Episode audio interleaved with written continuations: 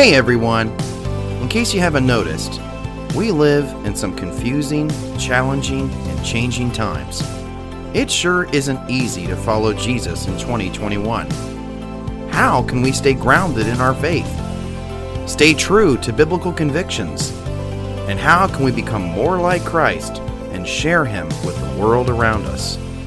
This is Real Christian Talk with Pastor Steve. Welcome! And thank you for joining me on this week's episode of Real Christian Talk. How important is it that we do not shrink back from talking about the entirety of God's Word and of God's message? Why is it important that we not avoid sticky, tough subjects, controversial issues that are sure to get us, uh, you know, rejection from our culture? Why is it important that we talk about things we don't like talking about? That's what we're going to be discussing in today's episode of Real Christian Talk. I'm going to begin, as I always do, by reading a passage from Scripture. This one's very short, but it's to the point. It's from the book of Acts, chapter 20, verse 27. And it says this It says, For I did not shrink back from declaring to you the whole counsel of God. I did not shrink back from declaring to you the whole counsel of God. Very poignant scripture and very relevant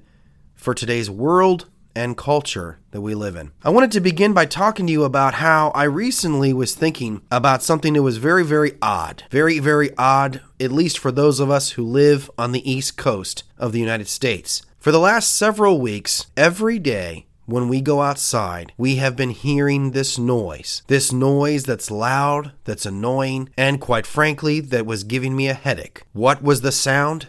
It was the sound of the cicadas.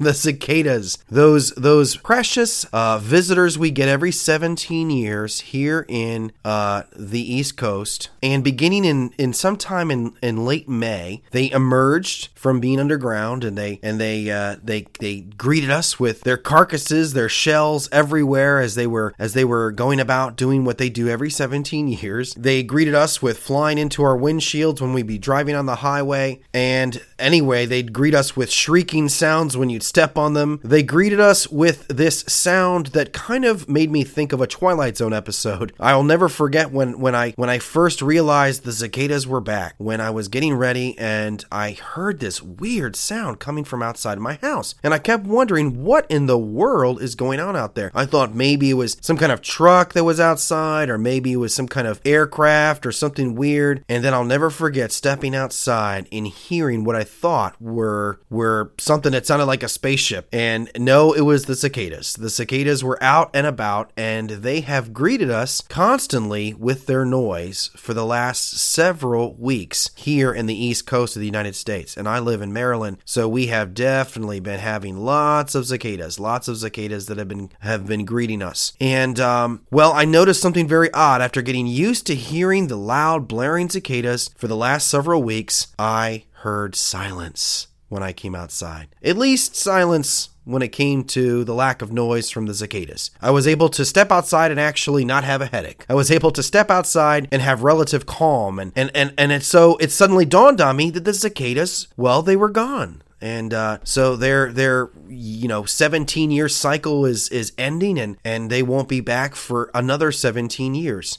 but you know, I learned a couple of things from having our cicada friends. Um, aside, of course, from from from how to drive on the highway and not be phased when you're you're having constant bombardment of these things ramming into your windshield. No, I learned other things. I learned of how deafening a loud sound can be and how deafening silence can be. And I learned when I reflected upon the fact that the cicadas show up every 17 years. I have two small children, and I realized that the next time the cicadas pay us a visit, my small children will be young adults. And that kind of awakened within me a sense of urgency for the small window of time I have for speaking into their lives and helping, along with my wife, to provide a loving, balanced, but biblical foundation for them to, to have for their lives, a biblical lens and worldview through which they can deal with and be prepared to handle the bombardment they will face when they go out into the world. Those were the kind of things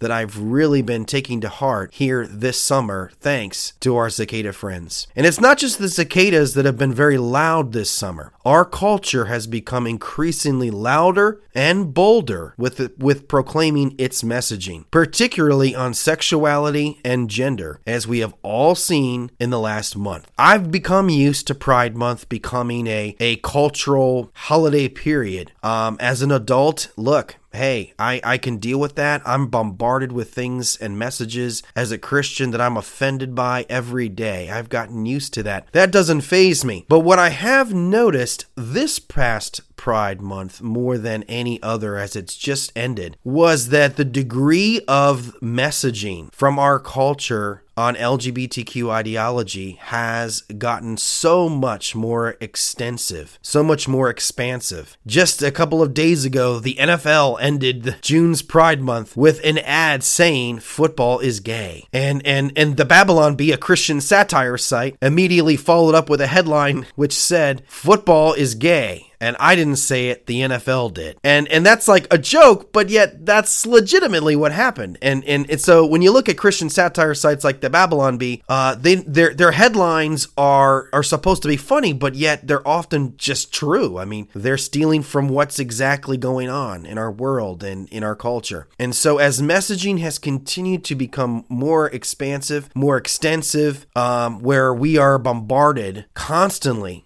with uh, with this, um, and there's really no place to really hide from it now. That stuck out to me. The other thing that stuck out to me was the degree to which um, our culture is really targeting children now with that messaging. If you've been paying attention, this Pride Month, we saw Sesame Street, Nickelodeon, Blues Clues. Disney, several others um, that really target children with messaging on sexuality and and really trying to indoctrinate them uh, with the the mantra of culture on sexuality and gender and bring up issues to our children that I never dreamed I'd have to possibly talk to them about this early. And yet that is the world in which we live in. A couple of years ago, the creator of Veggie Tales, the renowned Christian animated uh, series, gave an interview and he flat out said that he believed that children animation for Christian children is going to have to start addressing LGBTQ relationships. It's going to have to start addressing sexuality because culture is, and the church simply cannot afford to be silent. And yet, the reality is, if you look at the stats of what's happening with those who profess to be Christians, what is resoundingly clear is the deafening silence from the pulpit, the deafening abdication of responsibility from many Christian parents, and the lack of substance in what is being taught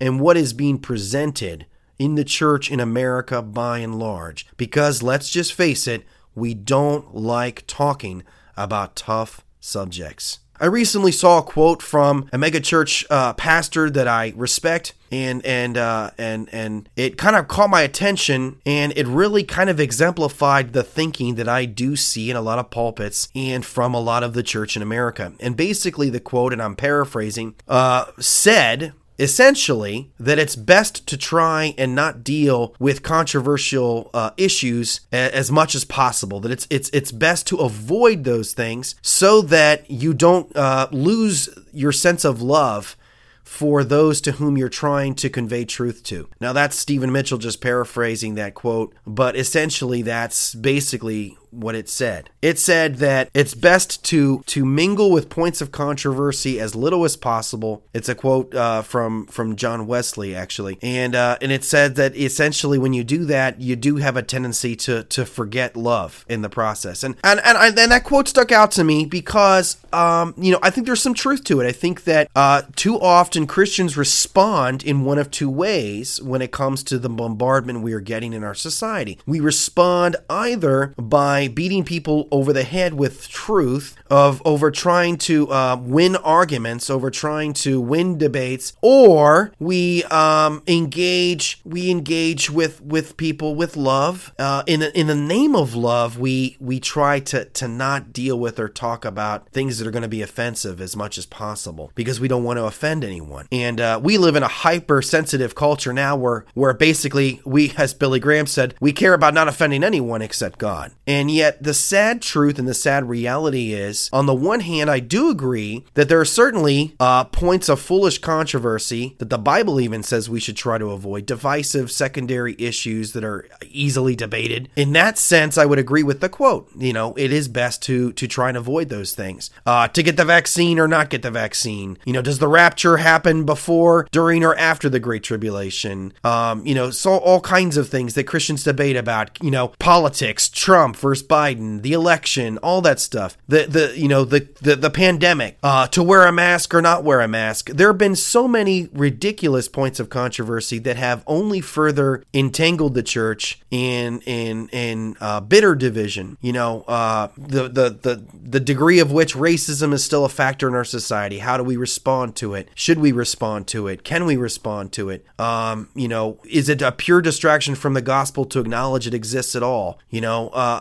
all those things, um, all of it I've seen only further widen the divide within the church. So, in that sense, if that's the heart behind the quote that was shared, I certainly can get behind that statement. But I cannot help but but think that that part of the purpose of the quote was to say that that it's best for us to try and avoid controversy altogether as as much as possible. And I'm just here to say in 2021 America, if you are a sincere Bible believing Christian, that is simply not going to be an option. Avoiding controversy is not an option because silence is not an option. Silence over the tough things, over the hard things over the controversial things, over the sensitive things, over some of the things Jesus had to say, over the fact that the Bible teaches that there's an eternal conscious hell that awaits those who knowingly, willfully reject Jesus Christ for salvation. The fact that Jesus Christ said he and he alone is the way, the truth, and the life, and that no one can come to the Father through him. The fact that the Bible is adamantly clear that, that sexual intimacy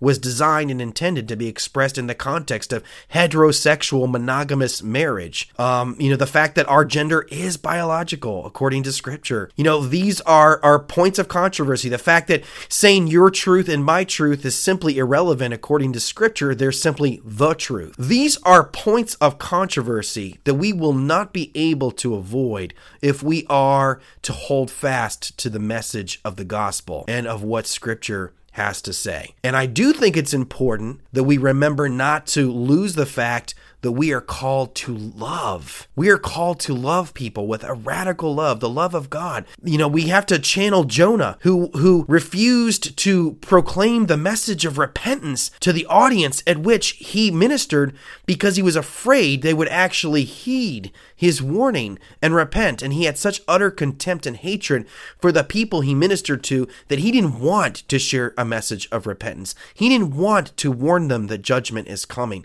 But see, today we think we're doing the world a favor by not telling it that judgment's coming, by not calling it to repentance. And I saw an article that a friend of mine shared on social media that really echoed that theme, and it was called God Loves LGBTQ People More Than Anyone. And the point in the thesis essentially was if I'm paraphrasing, we're not doing the LGBTQ community any favors by not speaking biblical truth in love to them about the sinfulness of homosexuality, but about the radical love that God has for them as individuals. You see, that is the calling we have as Christians, and we simply cannot afford to, to be silent about those things, and we cannot avoid it. And unfortunately, some biblical popular teachers and preachers, they'll say, well, I, I don't feel a calling to talk about about these certain issues or these certain subjects. You know, I don't feel like that's my ministry or my focus. Well, I'm, I'm here to tell you, uh, you know, every Christian, not just a pastor, not just a preacher or teacher, every Christian has a biblical responsibility, a biblical responsibility to proclaim not just some truth, not just all of the truth, but the whole truth, the whole truth, the totality of God's word and of God's message, including when it's going to step on our toes and it's going to get us uncomfortable. And the Bible says in 2 Timothy chapter 4 verse 3 that as we increasingly get toward the end of history, people will not want to hear the truth. People will gravitate to teachers who will tell them what their itching ears want to hear. They're going to turn in and tune in to people that are going to give them a message that makes them feel good and that makes them feel as little conviction as possible. And that is not love. That is not mercy. If anything, that is the definition of hatred. How much do you have to hate someone to not be willing to tell them the biblical truth? That is the question all of us have to deal with and all of us have to wrestle with. The Bible says that the message of the cross is foolishness to those who are perishing. So, in that sense, regardless we are going to have a collision course of controversy. In today's world, in today's culture in the West, and in the United States now more so, simply preaching what the Bible has to say about different issues and different subjects is all you'll need to court controversy. And the reality is, Jesus said, Blessed are those who are persecuted, for so they persecuted the prophets who were before you, when you're persecuted for righteousness' sake, when we're rejected and maligned for simply standing by biblical truth and proclaiming it in love, well, that is something worth dying for. That is something worth being unliked for.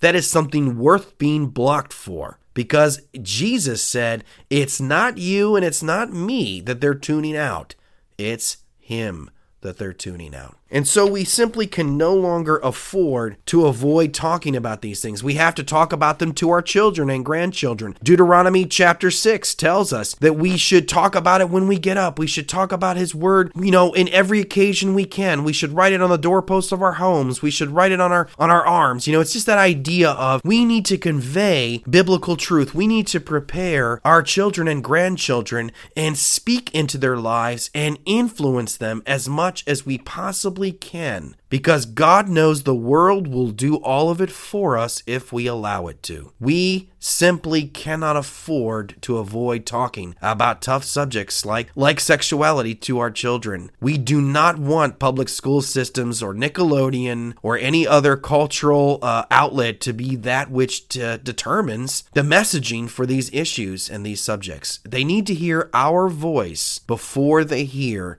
the voices that they're going to have to reckon with in the world. And it's not just children and grandchildren that need that preparation, it is the body of Christ as a whole. And pastors and ministers and missionaries, and frankly, any Christian that's truly saved and truly knows Jesus is performing a dereliction of duty if, for fear of offending or fear of causing controversy, we are not willing to address what needs to be addressed. We are not willing to proclaim the totality of the gospel message.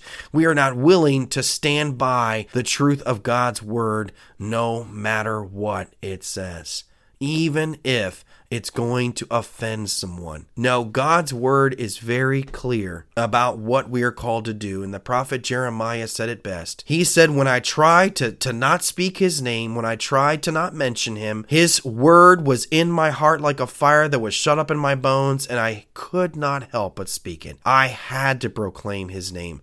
I had to tell others about him. And that's how passionate we should be about God's word. That's how passionate we should be about the totality of the message. So, yes, I am for, as Christians, uh, first and foremost, making sure we understand that we have been called to address the tough topics of our day with love and truth. Not with all love and no truth, and not with all truth and no love, but with love and truth. And, and it's important that we remember that. It's important we remember that Jesus came, lived, and died for every single human being that has ever been ever will be, and ever will be again. And it's important for us to recognize the dignity and worth of those to whom we are called to minister.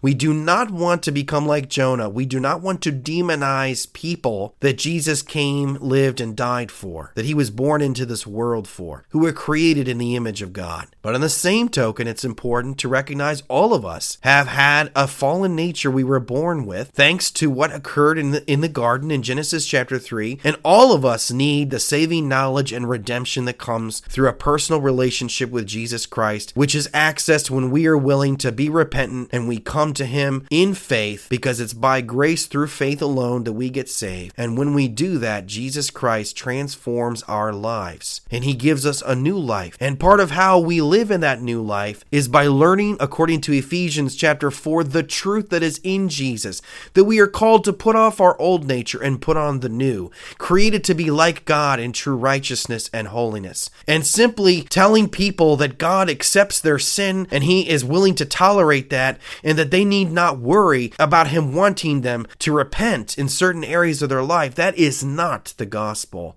That is not the good news. The good news is that Jesus Christ offers us a better way. He offers us a new life. He offers us redemption and a reprieve from from the the curse of sin, from the power of sin, and from the penalty of sin, which is death and hell eternally. And we need now more than ever before, God is looking for us as believers in Christ as we get ready to observe that here in the US the July 4th weekend. He is looking for us to be those watchmen on the wall the watchman on the wall that Ezekiel talks about, who, when they saw danger coming, they blared the trumpet, they made noise, they tried to warn people of imminent danger. And then, if people responded, they're spared, but the watchmen did their role, did their job. But the Bible says God will hold accountable those watchmen who see the danger, who know the truth, who know better, and yet choose for fear of causing controversy to telling them the truth. God says that He will hold those watchmen accountable.